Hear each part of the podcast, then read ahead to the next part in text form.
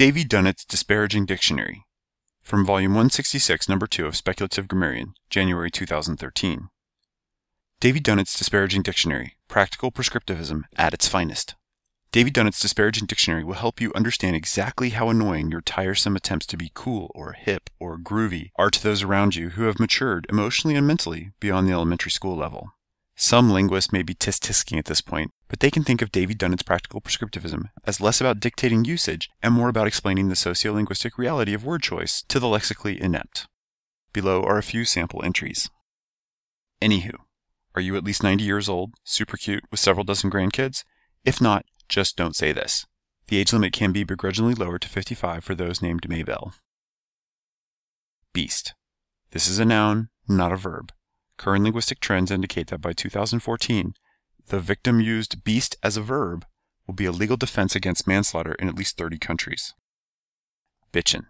Unless you have caught a ride with Marty McFly and you are actually in the 1980s trying to fit in, do not use this word. Brohim, Broheim, and others. This word cannot be spelled properly because it has no right to exist and the English language is trying to reject it. Take the hint. Chillax. No. This term is self-defeating in that it induces rage in any educated person who hears it. Coinkydink.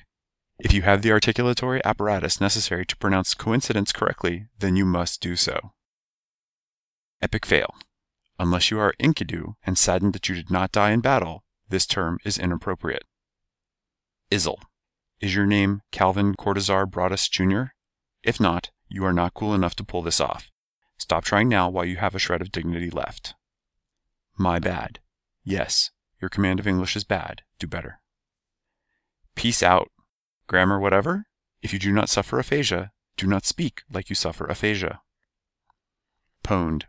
Most typos simply die out. This one should too. That's hot. Alas, it is not. It's vapid, as are you. Stop it. Davy Dunnett's Disparaging Dictionary will help you keep your foot out of your mouth. Get your copy today.